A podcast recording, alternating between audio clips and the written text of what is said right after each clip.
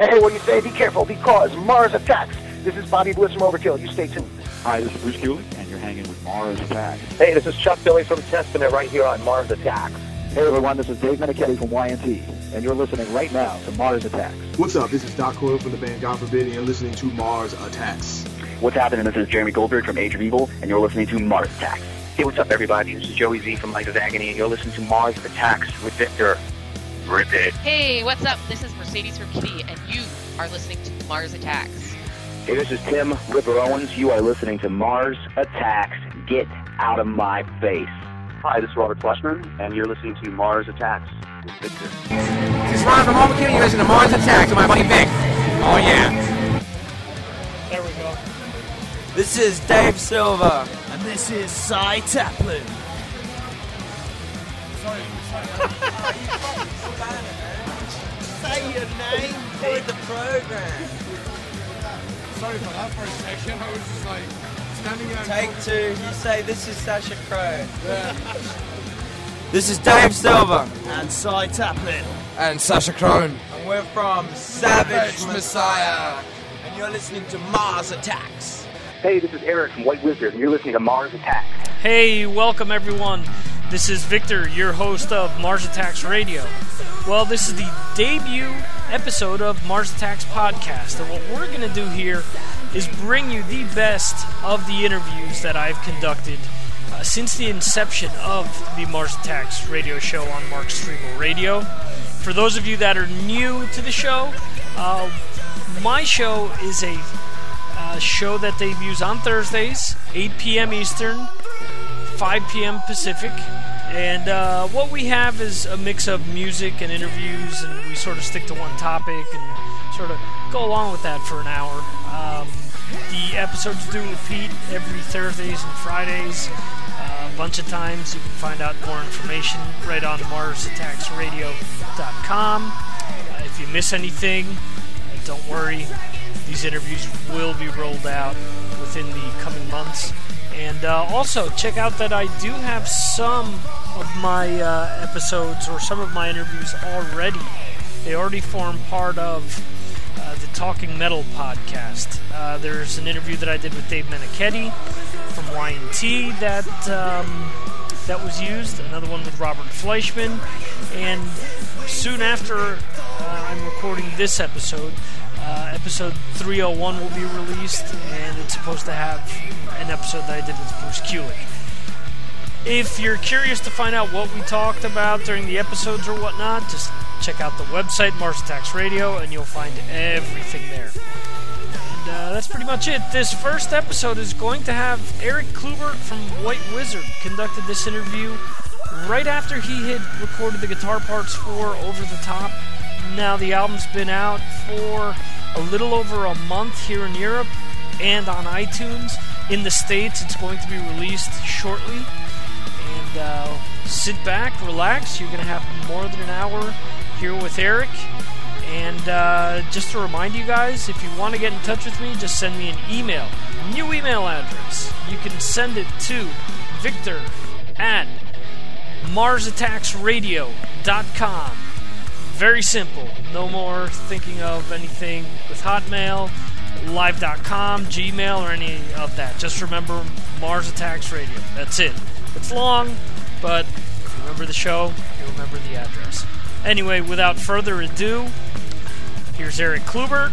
We're going to finish the episode with a little bit of uh, a little bit more of White Wizzard, and then uh, that's pretty much it. Thanks for checking this out, and uh, hope you like what you've listened to. Hope you check out the radio show and future podcast episodes.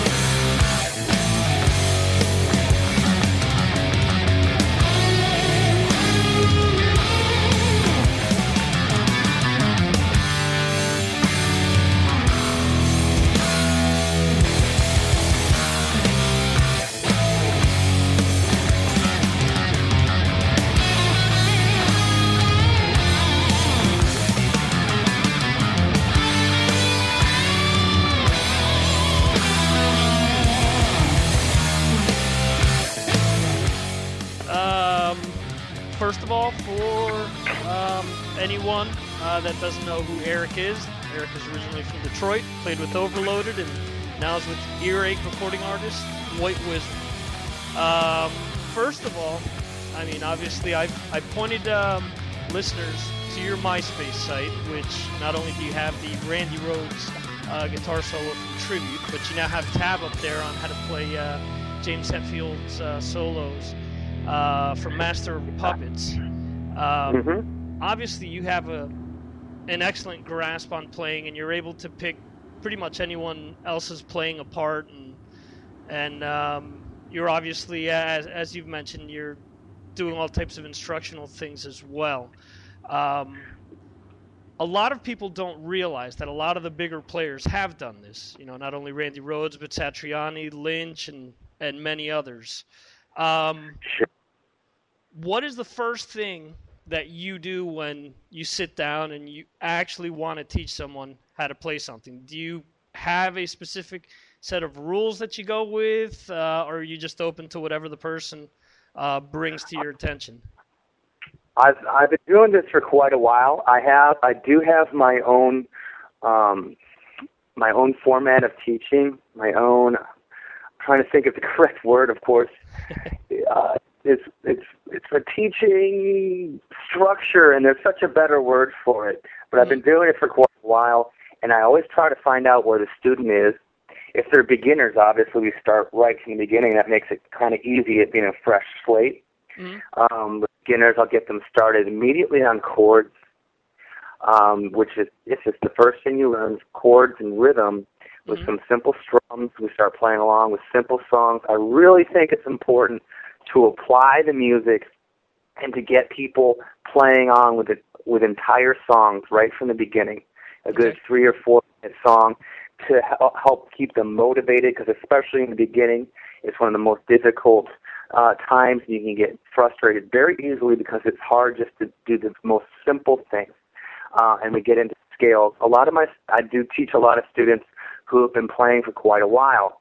Some of them are doing great right off the bat, and but m- most everybody um, has a lot of holes in their foundation, especially metal players. Metal players have a huge habit of skipping basic found, uh, fundamentals. Um, a lot of metal players have very poor vibrato and really bad bending. They have bad habits of just bending out of out of tune, out of pitch, not even having a concept of what note they're bending for. It's a really common thing. And so, if I am with like an intermediate player, we'll start on. I'll start helping clean up their technique. Uh, we'll start with some exercises, and, and I run through the exercises with the students, kind of like boot camp, you know. Um, so we we go through drills and we add new ones and scales as well. A lot of people surprisingly don't even know all five shapes of the minor and major pentatonic, which should be the first scale that you learn. It should not be the major scale. It should not be a G major scale or a C major scale because the, the simple reason behind that is because it's so hard to make music with a G major scale. Hmm. Ninety percent of your rock solos are on a pentatonic, either a major or a minor. Okay, and it's very easy to play a pentatonic without it sounding like a scale. When you go do, re, mi, fa, sol, la, ti, do, it sounds like a scale, and at the beginning it's kind of difficult to, to make it sound musical. So I am a firm believer that the first scales you should learn are the major and, well, excuse me, minor first, and then go back and learn the major first. I teach every scale starting from the root. So minor one starts on the sixth string, minor two starts on the fourth string, minor three starts on the fifth string, minor four starts on the fifth string, back to minor five, which starts on the on the sixth string. Um, always starting on the root so that, and ending on the root so the student hears the scale and, and the key that it's in. And, and we get to work immediately applying this knowledge and getting the student comfortable in using it. Okay, so back to that. The, the, the funny thing, the surprising thing is many people don't even know all five shapes of that or how to use all five shapes of the minor pentatonic. And most people don't even know that the major pentatonic exists, um, especially metal players, because most most uh, metal players are just so stuck in, into the the minor side of things, which is the majority of metal. But you listen to players, um, especially players, you know, like a, a guy like Dimebag Darrell. Uh, one of the ways he keeps it so interesting is he will switch between major and minor pentatonic or major and minor sounds all over the place because when you're just kind of soloing over a drone, it could be in any key, it could be an A, it could be an E, but it's that's uh, you know you're you're soloing over power chord. You have the freedom to go between major and minor, and a lot of good players. And this comes kind of just from a more southern mentality, listening to guys like Lynyrd Skynyrd and ZZ Top. And the way that they keep it interesting is they've mastered both the major and the minor pentatonics. And beyond that, they just know where the major third is. They know what the sixth is. They know what it sounds like. You know, they they know what it's going to sound like doing that half step bend from a six to a flat seven. And and another so that's one thing I do. And then I try to just break it down and just show how easy guitar, um, the theory behind guitar is. It's not it's not rocket science. It's not brain surgery. Learn the intervals. There's there's only only 12 of them. I guess technically 11. Um, and and the difference between a, a second and a flat second, a major third, a minor third, a fifth and a flat five. It's so simple and just it's all guitar is is just singing, but instead of using your voice, you're using your fingers. So you just have to have an understanding of of, of, just a basic um, way to to converse. That's all you're trying to do is to get what's in your head onto your fingers. That's the bottom line.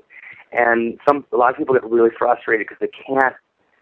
They overcomplicate it. It is so easy. That's why we start off with the major and minor pentatonics, and then we move on to the diatonic scale, and you can see how your Aeolian and your Dorian and your Phrygian fit right within that pentatonic shape. You just add two notes, and you have a you have an Aeolian. You add two um, two two notes. You have a Dorian, and that same concept applies with all five shapes of the neck. And and then of course, you know that the shapes. You know we look at the arpeggios, which also just tie into the open chords that you learn, like a C shape like an E major shape, like a G shape, um, and you can see these. And you can you can um, navigate the neck, no matter where you're at. And you're playing the key of G. You can find the closest G, and then um, basically plug a pattern around it, um, at least of one of the major minor pentatonics, and then have that as a foundation to to follow. So those are some of the things that I do, man, and um, we really emphasize um, improvisation getting people. A lot of people are really intimidated to improvise, and um, soloing for a lot of people, there's just something about it. It's it is it, it's much more difficult than rhythm guitar. Okay. You know, mm-hmm. um, it, just to apply the concepts because it's it's two in one. It's it's it's doing. You have to have rhythm, okay, which is what rhythm guitar is basically about, right? So right. you got that's that's given, but you have to be able to apply some of these concepts and be comfortable with some of these scales and at first, when you're just butchering notes and you're just going out of key, it can be so uh, um, d- discouraging. Um, and I'm not trying to downplay rhythm guitar. I, I I'm all about rhythm guitar. You know, I mean, I spent many, many, many hours, you know, learning every single Metallica riff and every single Megadeth riff, and I love it. But I'm gonna I'm gonna stand here and say that uh, lead guitar is much more difficult than rhythm guitar. It just takes a lot more work to be able to plot to be comfortable with it. So anyway, so we'll start jamming around, and you know, some some people just kind of start noodling and, and bending out of key, and I'll try and show them the reason that sounds out of key mm-hmm.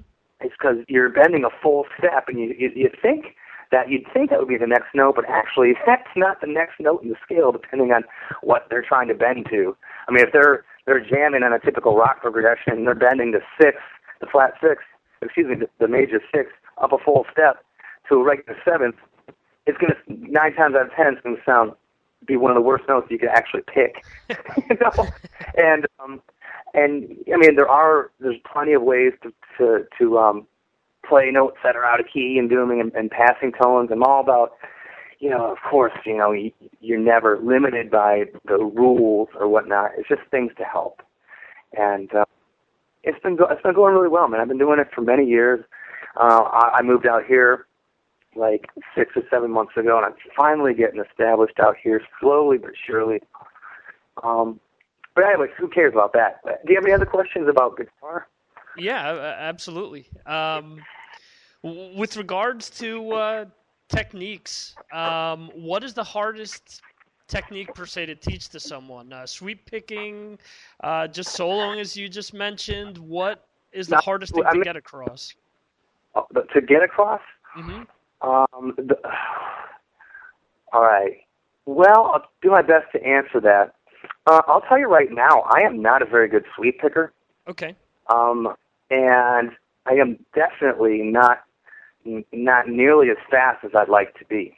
Okay. Um, so I, I can help a lot of people to an extent, but I'm not Mr. Technique. Gotcha. So it's so for me anyway, that's actually stuff that I am still working on and, and trying to improve my technique, which is it's been kind of frustrating for a long time. You know, trying to get cleaner. Clean is what's most important, first of all Okay. and uh, es- especially to to convey that to students. A lot of times, especially teenagers, really try and skip the fundamentals, and and, and they'll also when they're playing, they tend to be really sloppy, and so some sometimes to kind of step backwards so we can move forward. That can be a little bit of a challenge, but with patience and just being kind of connecting with someone, I think after a while they understand like oh you know you know if i'm playing a thousand notes here but they all sound like crap it's kind of a waste of time. It'd be a lot better for me to play four or five notes that actually mean something. Right. um okay and you know i have a lot of uh technique um exercises that I, I kind of said before that we just we just go through step by step just like gym class you know just like doing jumping jacks all together and push-ups or whatever. It's the same thing, and I don't know. It's it's gone really well. So, um, I- think I I really haven't had like anything not work as far as teaching goes. You know, Gotcha. It's Okay. just what's what's really important actually is just everyone having is having fun with the instrument. That's so important. If you're not having fun with the instrument, you're pretty much wasting your time Sure.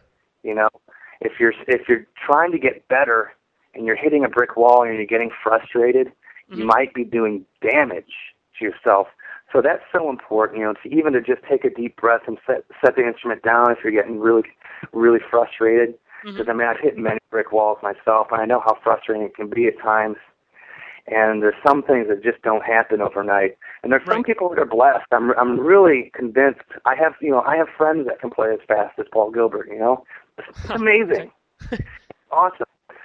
But I do also feel that there is a little bit of this natural ability that everyone has different amounts of. You know, everyone has different gifts per se, and some people just have that speed gift. You know, they're just blessed. And uh, so you know, maybe I mean not everybody is going to play like Paul Gilbert. Right. You know, you can you can get be the best that you can, be pretty rad. I mean, listen, you know, the guys in Iron Maiden, I'll tell you right now, cannot play like Paul Gilbert Sure, as far sure. as speed goes, Uh-huh. but they're awesome. Right. You know, so you just kind of got maxim have to maximize um, your your set of gifts and just have fun with the freaking instrument. You know. Well, I, I think that's interesting that you mention that because I remember years ago reading uh, uh, someone saying that say uh, Dimebag was the greatest shredder, and he had said, you know, I can't shred nearly as good as Paul Gilbert can, or uh, you know, Marty Friedman back in the day, or, or Jason Becker even, and he said, you know, it's not that I don't want to, it's just that I can't, and you know, I play towards you know my strengths, and a lot of people.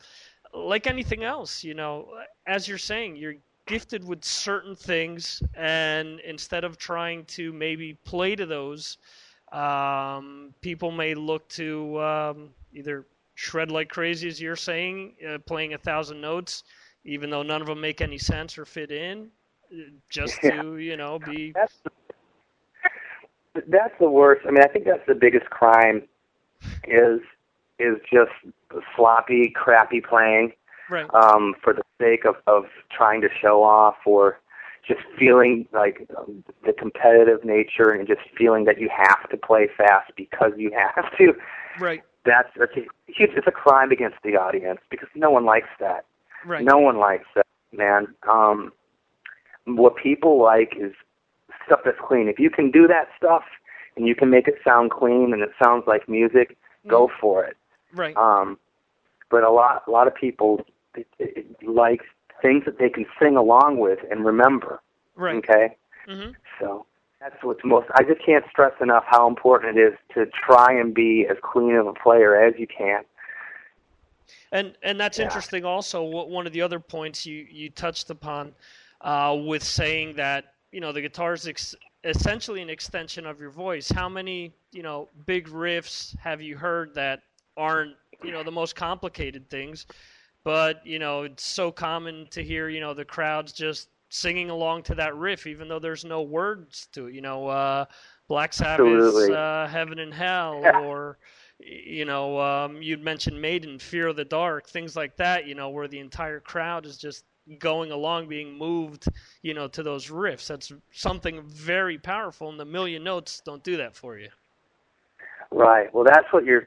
That's the ultimate goal. If you can honestly move people, Mhm. your music can move people to that extent, and you did. You did it. You know, Right. a lot of music is kind of trial and error, and that's why you just need to have a good time with it, because sometimes you're going to strike gold. Right. You might write a song that you absolutely love. I wrote a whole album, Regen Overload uh, Regeneration Okay. and it got some good reviews, but a lot I got a lot of people telling me that whole album wasn't as good as our first one. Okay. I don't I personally liked it better. But that's what people I got a lot of feedback like that. Like, yeah, your second album's all right. It's not as good as the first one. You know, there's you guys are better than. I'm like, wow. so I mean, I can't take that too seriously. Otherwise, I would have hung myself or Right, something. right, right. I had fun with it. I enjoy playing those songs. I enjoy listening to those songs now. I'm proud of it. Um, yes, you just you just have to have fun with music. If you take it too seriously, someone's just going to pull the rug, rug right out from underneath you. Sure. Sure. I mean, I, I I'm with you, and and unfortunately, you know what what I find is that a lot of the people that come up with those critiques or whatnot, comparing the albums like that, tend to have never picked up an instrument in their lives, so they don't know what it's like to actually try to write something. They don't know what it's like to hit some type of a, a wall, have some type of writer's block, whether it's with lyrics or, you know, uh, with soloing or, or, or whatever. So you know, it's almost like being, uh, as I say, the armchair quarterback. A little bit, but it's a double-edged sword, and I'll tell you this: another set of opinions that probably means less than someone that doesn't play an instrument are dumb musicians. musicians are the most jaded people in the entire world. Right. and you got to take everything they say with a grain of salt.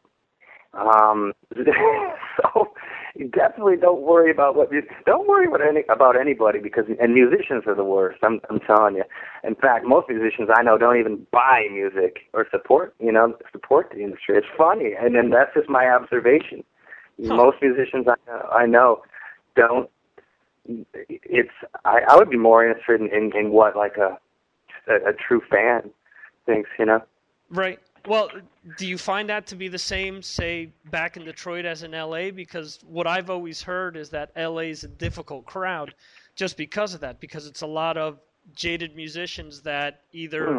didn't make it or are still trying to make it, so they're all trying to critique your performance instead of, you know, being into the That- show. That could be. Yeah, I tell you honestly, the whole music scene is is really it's always strange, and there's so many factors that go into it. Like, Right. are people really having a good time and enjoying this, or are they just wasted? You know, are mm-hmm. people just kissing your ass because they're your friend and they don't want to you know how bad you really sucked or really how bad you really sounded that night, or Right. is it genuine? And so, once again, I would just not get too worried about it. I will say that yes, the the scenes are different. Where not this this really relates to guitar playing. That um, LA is is a lot more competitive, and there's not really com- camaraderie between people hanging out, and there's not really a as nearly as much of a scene as there was in Detroit. And, and what I mean by that is that in Detroit, you know, you'd go to you'd see the same people at the rock shows. You know, I mean, people that actually go out and go to the rock shows would interact and, and buy each other's beer, and, and people would try to hook up and cheat on their girlfriends and all that stuff. And and and it it was a community, and, and people really knew each other, truly knew each other within it, and there'd be parties and after parties, and et cetera, et cetera. And of course, I guess that happens out here, but not not as much. I mean, I think it's more of a a business type atmosphere. I don't. It, Right. it is a bit strange, but once again, I'm kind of a newbie out here. I don't have the best opinion, Right. you know. Well, I, I So- think you would have less of a. Um, I think you'd have more of an impartial opinion because you have, you know, been, been centered in a place like Detroit for so long, and then you just got out there, so you do have, you know, some type of uh, uh, something to balance off of to to sort of come across an educated opinion. That's true, man. So, but I tell you what, there's a lot of cool things out here. Um, LA's pretty awesome, man. It Yeah. really is. I like I like living out here. I'm I'm um pretty close to the Sunset Strip, Oh, okay. and I I go there very frequently. And there's a lot of great shows, and some good clubs that with good sound systems, and it's like.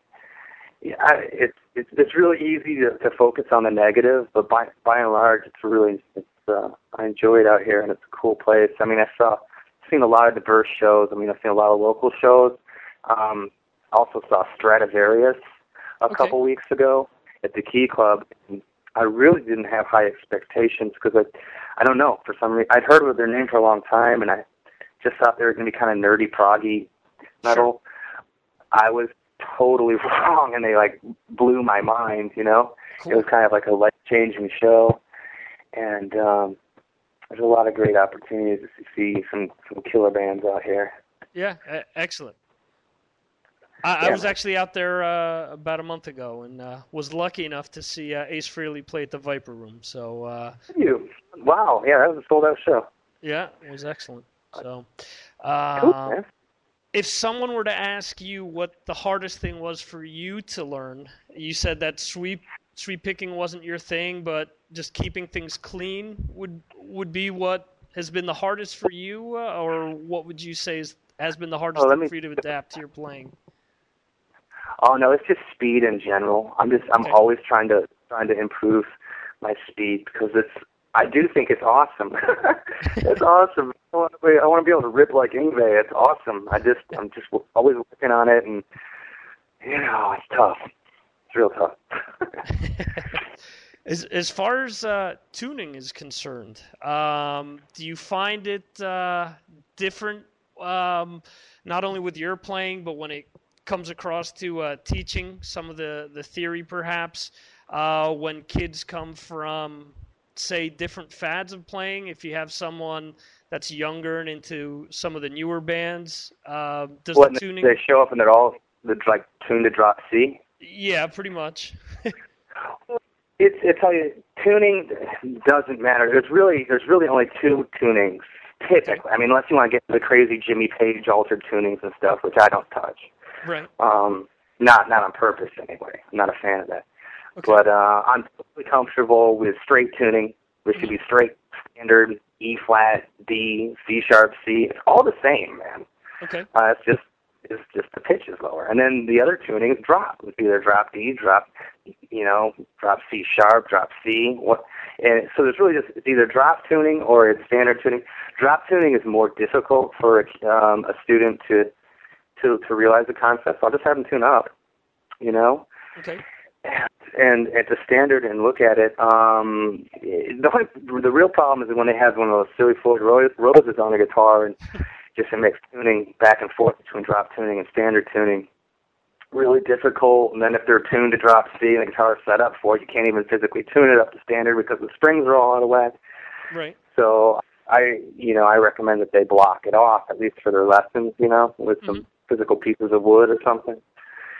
Um, but anyway, yeah, I'll just because it's yeah. First, I'll I'll show them the concepts in, in the standard tuning because they're just easier to look at, and then if they want to play in drop tuning, actually, that's a whole new set of lessons. It's like, all right, let's make let's apply these these notes. You know, what notes are you playing? What key are you in? And how are you going to solo? Because it kind of it makes it a lot more difficult to use the sixth string as as far as soloing goes. Right. You know, because thinking that's where a typical note would be, and then it's like drop the full step and you play out, out of key. You know. So So it's not a big deal, man. I've, I've had yeah, I've had a lot of students that are all about you know Lamb of God and Killswitch and Sure. frickin' DevilDriver and all that. You know. Cool. Um, and one of the other things that I was going to ask, um, and you sort of touched on it um, previously, was uh, learning to play along with songs.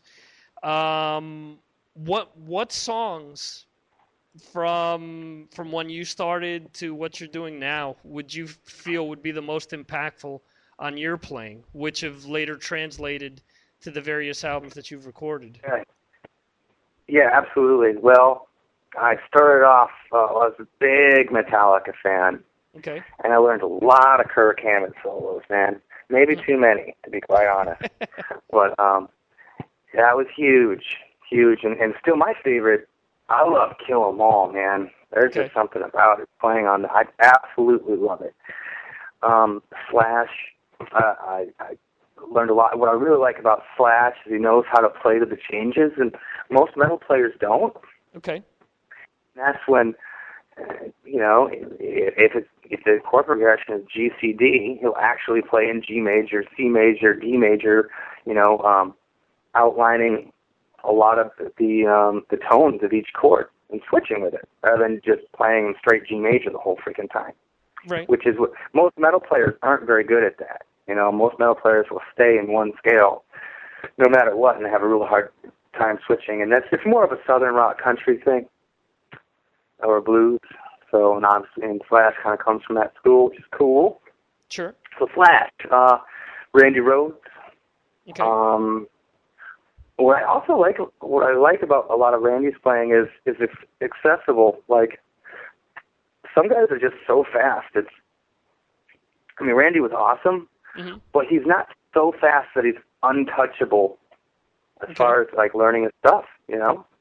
And it's and it's absolutely solid, solid playing. I, um, you know, I, I really gravitate towards, you know, I guess towards guys um, that I don't know. I can play this stuff. and uh yeah, some Maiden and oh god, what else? Skynyrd. Yeah, Lynyrd Skynyrd. Absolutely. Especially when I went and I was living in Georgia, and I realized uh, I was like 19 or 20 at the time, and I had some, uh, you know, some friends that kind of told me that my bending, my vibrato, really sucked. Right. and so they recommend you know we I, I started like really learning a lot of Skynyrd solos note for note. And and that's where um I think I learned a lot of tasty licks and and how to do a lot with a little that whole concept. And bending you know really helped my bending out dramatically in my vibrato so those are some bands that really that that helped me out, you know, as far as lead goes, and and rhythm was all about Metallica, Slayer, and Megadeth. That was just straight up metal, you know. Okay. I spent man, yeah. Do you think that maybe it's a detriment within the, the metal community that a lot of people just listen to metal and they don't branch out and listen to some blues players or maybe listen to uh, I don't know jazz or something and try to incorporate things that aren't just metal into their playing? Oh, absolutely. There's no question about it. The thing is, you can't force it. You can try and force it. And I've tried to force it on myself a lot of times to listen, listen to other music. And there's nothing worse than listening to music that you truly don't like. Sure. Like it'll put it'll put you to sleep. It'll put you in a bad mood. Give you a headache. um, so you you can you can kind of force it to, to hopefully find some things that you do like. But if you don't like something, like there's a lot of jazz that I just can't get into, man. I don't care. Uh, th- there's so much stuff, and I know these guys are super talented. I cannot listen to it, man. I will fall asleep, literally. Sure. So, um, yeah, but I mean, that's you know, I got into Skynyrd when I lived in Atlanta. I mean, that was huge on me, man. Those guys, but to me, they're kind of metal as well. I, some people don't get into it. But to answer your question, yeah, I think it's it's great to try and explore things, but not in a fake way. Not just to say that, oh, I listen to Coltrane because he's Coltrane. Right. Like listen to Coltrane because you like it. I, I don't. I'll tell you right now. I've Sure. never been able to get Coltrane. I've gotten into some Miles Davis. Mhm. I've gotten in um Charlie uh oh Jesus Christ, of course I'm gonna forget his name. who cares? You know, the the the, the point is that um, man, that really does bug me. I can't. Charlie Parker. No, Charlie Parker's a drummer. Yeah, that's not what I'm looking. He's, he's, he's this really cool uh, black guitar player that played with Benny Goodman. But anyway, but he was really cool, and there's just something about his playing. It was bopping and it was moving, and to me, I could always kind of find some metal into it. You know, Sure. like to me, Skynyrd with metal um, in their own way. Black, um, Deep Purple, man, awesome stuff like that. I think everybody should actually listen to a lot more classic rock if they can. Just find the classic rock that moves them. Sure. There's um, yeah, Deep Purple. Holy crap, that's that's stuff to listen to right there.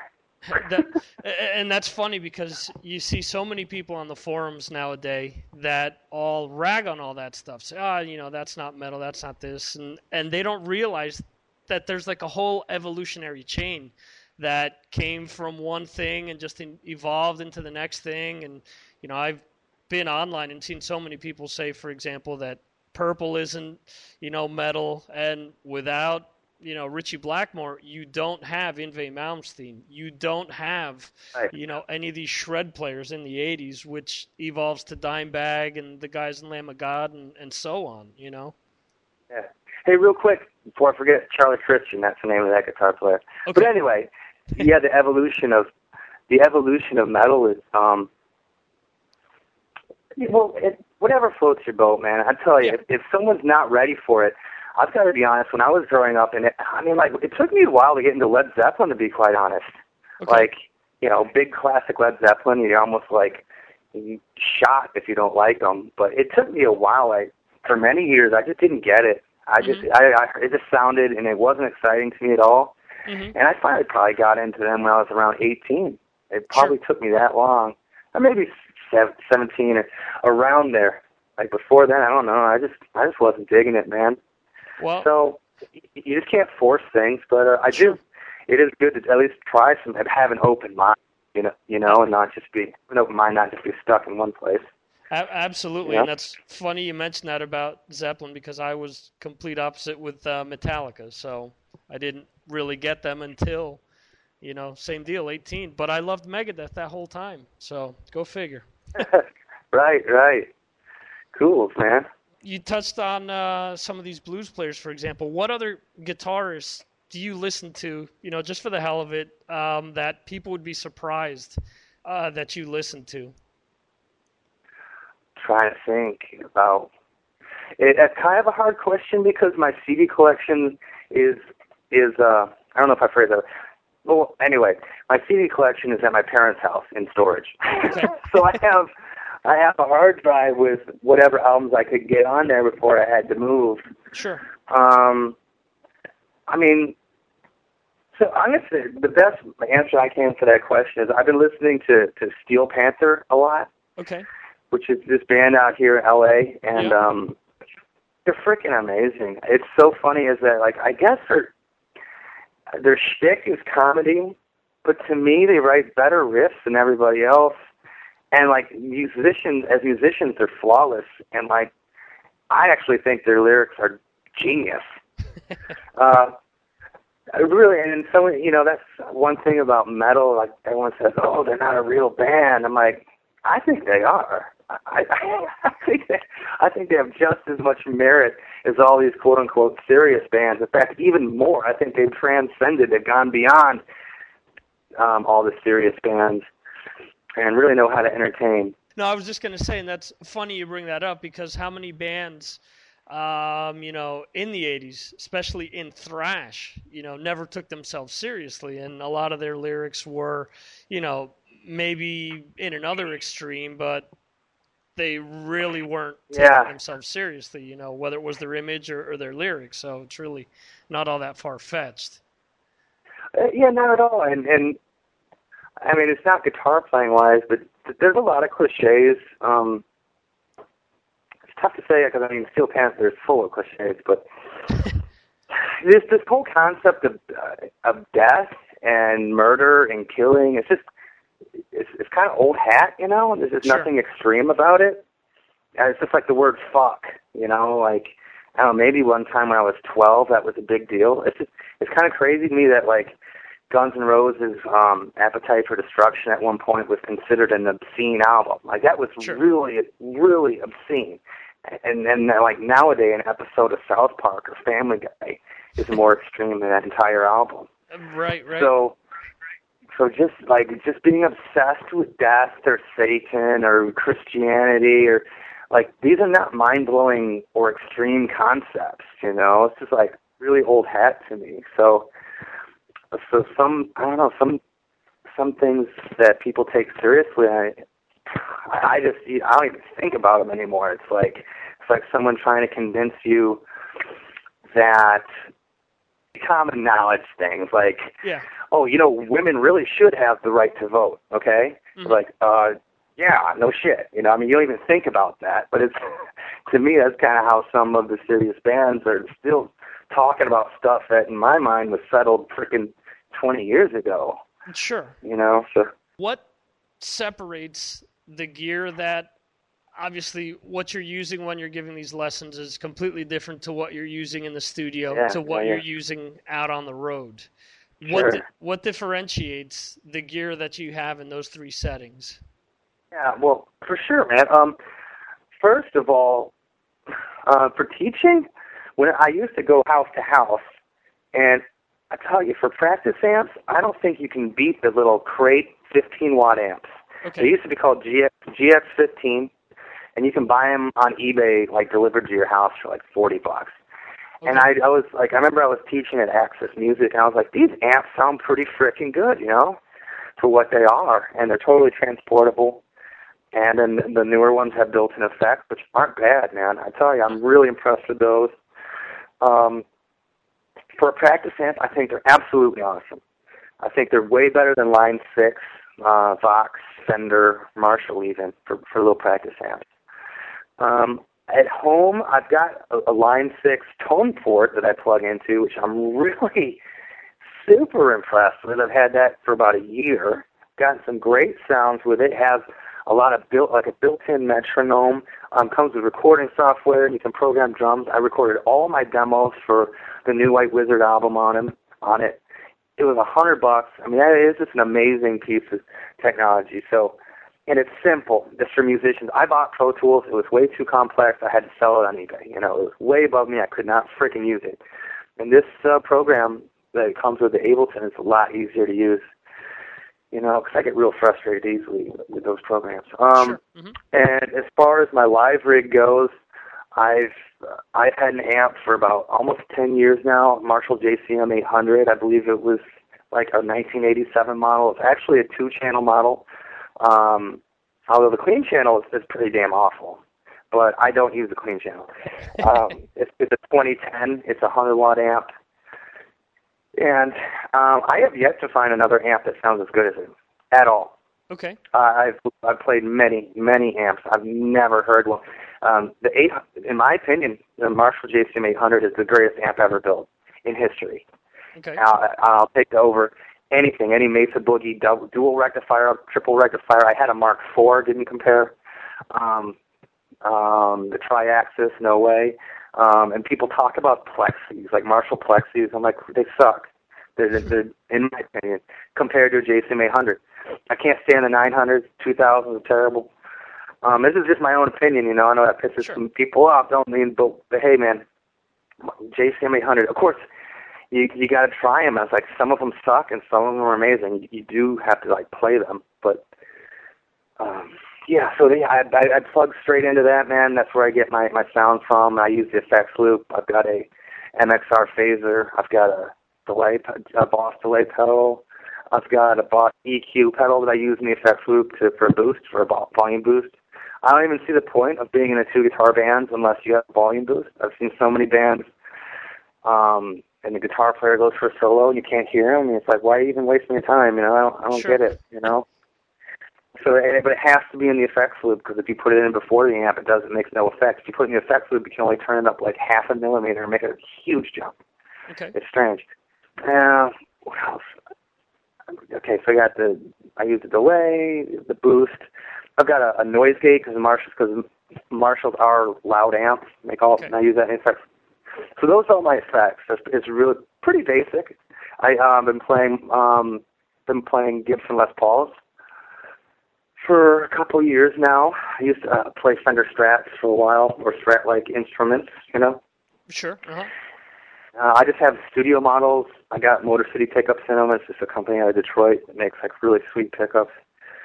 And um yeah, the studio models are great, man. I, I don't need like like a thousand dollar paint job. I could really give two shits about that. Right. Um, and I I throw on the locking tuners. And I just do everything I can to try and keep them in tune, you know. Sure. And uh, and that's one of the reasons I I used to play on the on the Floyd Roses, which which which are kind of cool. It just it's such a pain in the ass to change strings. And um, it, and uh, there was a time where I was playing in a band that was switching quite a bit to drop tuning and standard tuning, and you Sure. just can't do that with a Floyd Rose. So I got used to fixed bridges, you know, and that's one of the, the benefits of a fixed bridge. Right. So- absolutely. I, I'm um in, really interested in getting a Flying V, but I just it's not in the cards right now.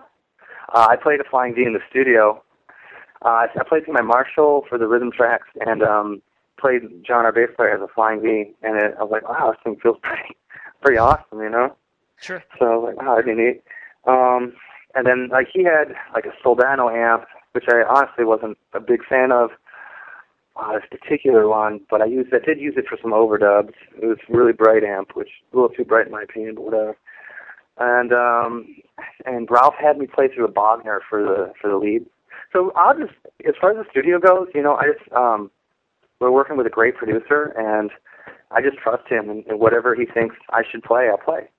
You know, that's I just that's how you you really shouldn't be using a producer if you don't trust him to make decisions like that. I'm like, Sure. hey man, whatever is going to turn out best. You know, I was happy that he was like really impressed with my Marshall for the main rhythm tone. I was like, Mhm. yeah, that's what I thought, but. That's kind of that's kind of that's kind of it, man. Do you have any type of ritual that you perform for warming up before a gig? I'm still looking for a ritual. This that that's another thing that I've been working on for years. What's most important is to is to get into a music sort of mode Okay. because me anyway, I'm not always in a music sort of mode. My my brain is like either like worried about work or bills or money or things like that, you know. hmm And you need to switch over into music mode. and Sure. The best I, I can is just playing for me. It's just just playing really simple stuff, hmm um, but actually getting my brain to start singing. You know, singing and thinking about music and being able to hear a beat. Yeah, it's all about a beat. You know, if I can get into a beat, it just takes me a while to, to shift. And like once I'm warmed up, I'm like, yeah, man, I'm ready to rock, man. I'm feeling it, feeling every note.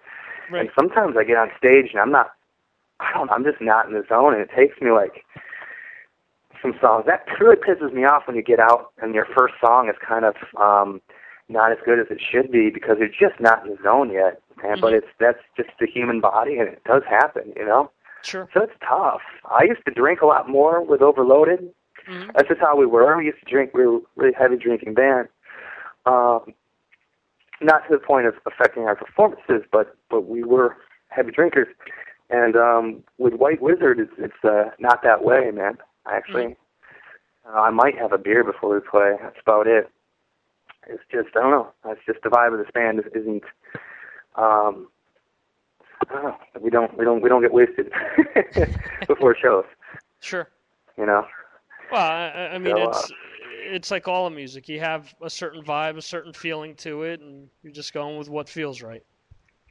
Yeah, absolutely, man. So, um, yeah, that's that's something I'm, I'm thinking about getting. Um, I know there's some headphone un- units now out. that I think I've read about that you can just plug in. They're really small, and you can just they'll go into your headphones from your guitar and might actually have some good sound. Like I had something called like the the the hot. I don't know what it was called, like a like a rocket, like a. It had some cheesy ball name, right? And this was back Sure. in, in the day when I was starting out, but it sounded so terrible. I mean, come on. the idea was it was a, it was a portable thing. It kind of looked like a a Walkman, and um, and it was about that size, which at the time was like considered like portable. But it sounded so horrible. It's just awful to play through. But I have Sure. a feeling nowadays with the technology, it, it might sound sweet, and that helps too. I mean, it kind of sucks to like be playing your guitar and not hear it because there's a lot of commotion wherever you're trying to warm up. So I actually had a a headphone unit. That would be pretty. That would help me a lot just to get in the zone. I'm thinking, you know. I think actually Line Six has something real similar to the um, the UX1, but it's a portable job where it actually doubles as I think as a four-track recorder as well, and they have all these effects built into it. I haven't tried it, but I've read reviews um, that are yeah, that, pretty positive. That sounds. I would definitely be interested in checking that out because I'm so happy with the the UX1 tone Yeah. port. So yeah, that's the type of thing I'm talking about that I'll probably look into before we go out on tour in January. Ah, perfect. Um, any endorsements yet? You looking for endorsements? Anyone offer you any endorsements? Um, that is something that our manager is supposed to be working on. Okay. Yeah, we we really could use the help. That's for sure. Um, I've been kind of had a small endorsement from GHS Strings, which is a strings I've been using forever. I've had that for like ten years, you know, and with, with uh, it's just an artist discount, you know. But it, it helps. It's cool of them to do that, you know. So I've had that for a while. Um, so that's about it for now. Um, that is in the works, and that would be cool to get some support and you know someone to to be interested in what we do. I mean, we're probably just gonna have to prove ourselves and prove that uh, we're a good band, and then people people might Sure. I don't know pay more attention. Well, I, I mean, um, I think obviously between the label and uh, you know the obviously the the bands that are listed so far on this tour you guys are doing, they're you know they're known bands, they're international bands. So I'm sure Yeah. as time goes by, things should come your way. Uh, I think so. And it, me personally, it's not something that I'm that concerned about. You know, I've got a good rig. You know, I've got two guitars, so if I break Right. a string on one, the other, and I really don't need much. So, yeah, that's that's something that's in in the pipeline, but it's just not a high priority for me, to be quite honest. Yeah, and that's funny you mention that because there are a lot of artists that you see that once they switch to something else, it almost completely changes their sound. You know, so it's almost Yeah. one of these situations where if it works for you, you know, why why mess with it?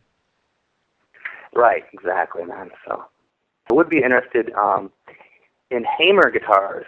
Uh, they they put out a Vector, which is like their Flying V, which actually I think would be kind of cool. I haven't played one yet, so I would have to play it. You know, see if I dig it. I've had good experience playing Hamer guitars in the past. That they're pretty sweet, Mhm. and uh, it's also kind of neat because not everyone plays a Hamer. Right. Um, you know, Gibson's way more popular, so it'd be kind of unique to do that. So I'd be, I would be definitely interested in, in that Hamer Vector. That'd be cool. Just a thought, you know. As as one of the newer members in the band, how much freedom do you have as far as the the songwriting is concerned?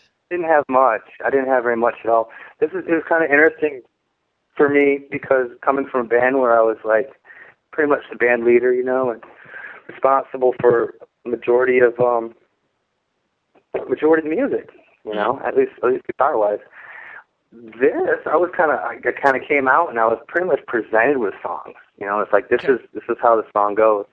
Learn it. You know, I had you know I threw out a couple suggestions for maybe some arrangement changes and you know I added a riff here and there. I know there's one riff in particular that I, that I changed, but but by and large I had very little input on the writing process at all. It was just a matter of uh, John, our, our John is our band leader. John um, plays the bass. He also plays guitar as well, and so he would present the songs. And by and large, I would learn them. And but just you know, I mean, I'm a better guitar player than he is, so it would take the guitar part and they'd sound a lot better, right? Sure. And then you know, might take you know writing some harmonies above it or just doing some different voicings of chords. Um, and then I wrote the solos. You know, I had free reign there, and so that was that was my um, that's what what I contributed to this album. And I tell you, man, it turned out so good. it really did. I can't believe it. It completely surpassed my expectations. I heard it for the first time like three days ago, Okay. and um, it was just at a rehearsal stage, man. And uh, and it, because it was written so fast, like we put this thing together in five weeks. That's unheard of, at least from the way I'm doing things, you know. Sure. And and and on top of it, it wasn't like five. You know, it's not like we were getting together like 40 hours a week, man. I mean, everyone's still just like kind of doing their normal lives, which is the situation that most bands that I know of are in. You know, it's not like you, it's a full time job. You know, I mean, you gotta have your your domestic life and then do this on top of it. So right. it was really done in a crunch, right? And then we went, we drove out, and we uh, to Phoenix, and we recorded all the music in a week.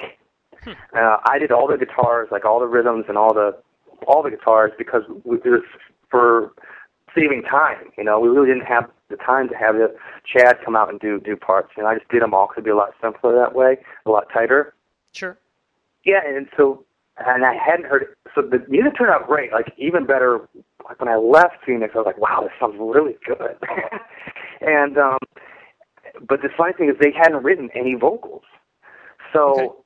This whole time we just did all the music first, and then Wyatt went out like a, like a month later because we had to do some like a showcase in New York, and um, so we had to go back to performance mode, and then we went back, and then Wyatt, I think it was right around Labor Day weekend, went out and did all the vocals. So it's a complete mystery to me. I hadn't heard any of the vocals. I mean, that's a huge part of the songs. Sure. I mean, so then, then I heard it. I was like, oh my, wow, they really wrote some killer stuff, man. Just great, just hooks. Yeah, the songs sound ripping. I mean, it's, I'm really happy with how it turned out, man. So cool, excellent. when it comes out in uh, early 2010, you know, I guess it's going to be called Over the Top, which is the name of one of the songs. So okay, that should be it, unless something changes. Cool. As far as touring is concerned, I know that you'd mentioned that uh, you may be playing at some festival later on in the year in 2010. Anything that you we, guys? We are. Okay. We we are. We're we're playing Keep It True, ah, and okay. that's in like April. That's in Germany somewhere. Right. Be my first time um Germany for sure. You know, I can't wait, and I I would assume and there's been talk of um, a tour that's planned around it, like a three month tour, which would be rad. But you know, it's just talk at this point until it's until it's solid. You know, you can only speculate. But yeah. the the North American tour with Tor- with Corporate Quantity and Tier and Swashbuckle is Mhm. confirmed. Right. That's happening, and that's going to be intense, man. It's the middle of winter, starting off in the Northeast, going through Canada. Woo. It's tough, man. 23 shows, 24 days. Some warm weather going on, that's for sure, and that'll probably add to the entire atmosphere as well. But the warm weather is going to be freezing. That's man. that's what I'm saying. It's going to be so cold. I don't know if these guys, because it gets it gets cold in Detroit, you know, and and I- but I don't know if these guys have really experienced the freaking the pain that of winter that, that it can be, man. It's, it's going to be it's going to be intense, but we're stoked. As far as the interaction with Earache so far, has has it been everything that being on a big label like that, you know, a, a, a seminal metal label, uh, has has lived up to uh, so far, or how how has Yeah, that well- experience been? It's been neat, you know. I I, I am um, pretty much just the guitar player of the band, so I I'm not in the direct line of communication. John, bass player, is the band leader, so he talks with Digby or whoever out in in Earache land. But um, I've been really happy.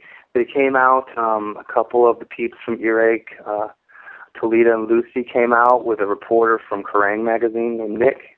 We hung out for three days, and then we did a photo shoot with Neil Vissel. And I think they were feeling us out, just wanted to see how we are as people.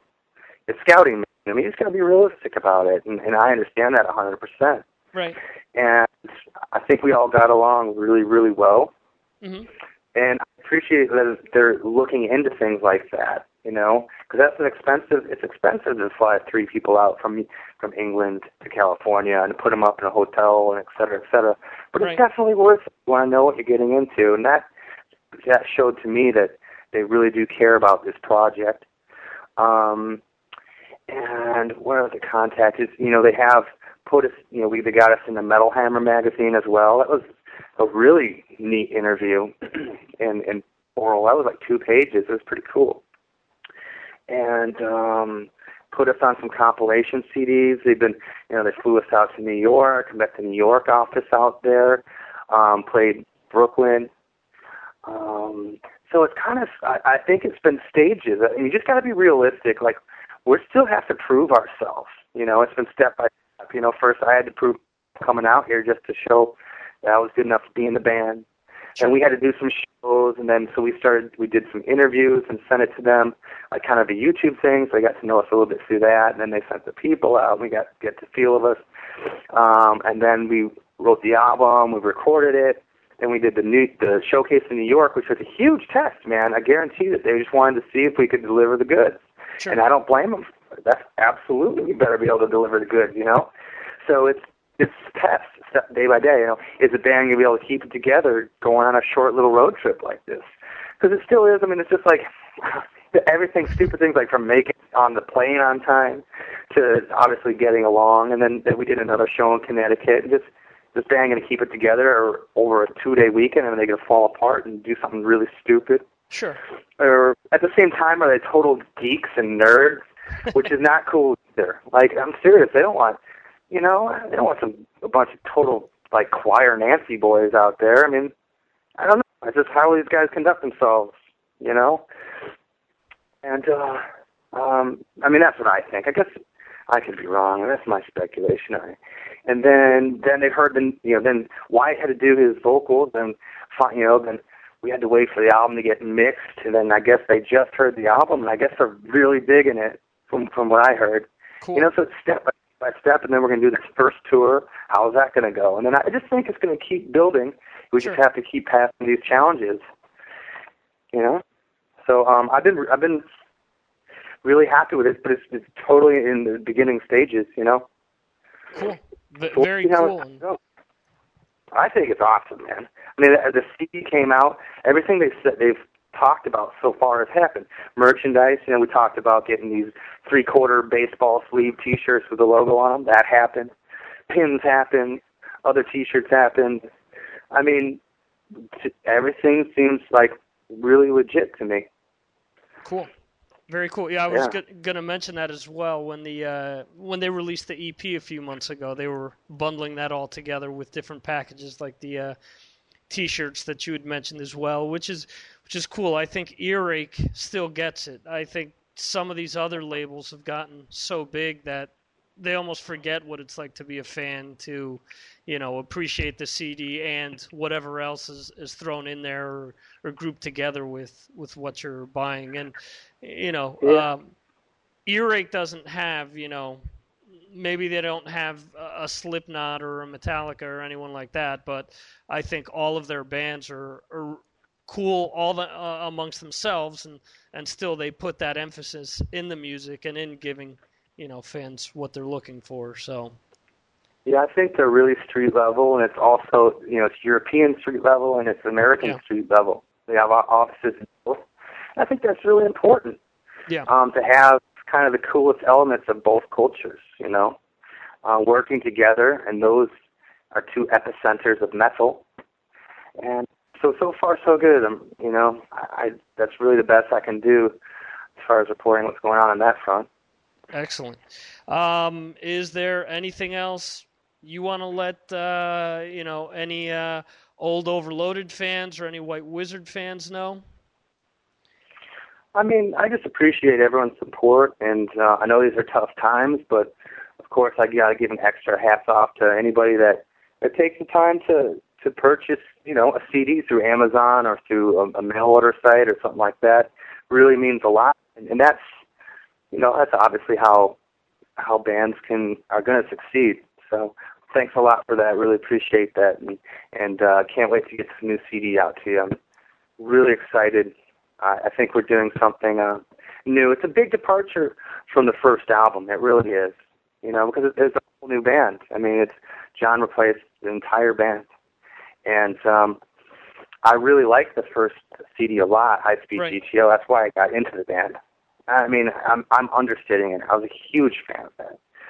But I do think it's neat that this band has its own personality. It's not like just a cover band of the original one, and we really have moved forward. And and I was just so so happy to hear. I, I think we're making a contribution, and there's it sounds really different.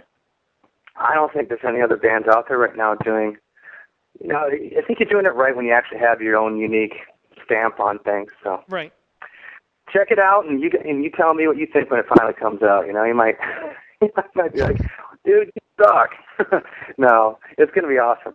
Well, I, I think High Speed GTO kicks ass. Uh, I mean, to be honest with you, that whole EP is awesome, and I'm I'm chomping at the bit, you know, for for the new album to come out, especially with everything that you know has been said about um, about Wyatt, and I mean, just seeing your playing, you know, it can only, you know, both things can only help, you know, make what was originally there so much better. So.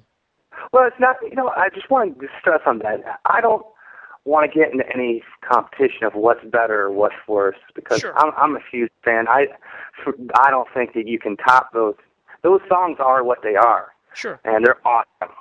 But this is a band, and I, I think it has something unique to offer to the metal world. Right. So it's, it's different. They're both really good, and this is truly is going to be a departure from the first EP. Okay. This may turn some more people on, which may turn some people off. Sure. But it's in my I, I think it turned out really well. Like I said, for what I, when I heard the the new album, it surpassed my expectations, and I think the metal community's gonna gonna have be entertained by it. You know, I think gonna get their money's worth. Excellent. Like I said, I'm, I guess I'm, that's it, man. I'm chomping at the bit to uh, to, to to hear that album. So um, the best place for people to um, find out find out about the lessons is through the MySpace page you have. Yeah, I mean I've got a, a couple MySpace pages, but as far as lessons things, it uh, would just be myspace.com slash Erik Kluiber, which is E R I K K L U I B E R. And I don't go to it much, but it's like that's where I do post. You know, I post them on YouTube and I post them there as well. Seems like an, an easy spot to just check up on it now and again. Okay, and from there, everyone can pretty much check in on White Wizzard as well, and, and everything else. You have everything linked through that page, right? Uh, yeah, White Wizzard is linked in the top friends there, and, and if you just want to go to the White Wizzard page, it's real simple. I mean, the we use the MySpace. That's the number one place for the information for the band, okay. and it's myspace.com slash White Wizzard, which is wizard with two Z's. That's all you know, White Wizard, but two Z's and Wizard. Okay. It's kind of funny that like since I've been in the band, like the the word wizard doesn't look right to me without two Z's. It's so funny. you know, cause I, technically it's one, but right. you know, I guess it's, it's more metal to have two. Ab- absolutely. um, I appreciate you uh, taking the time to uh, talk to me and. All right.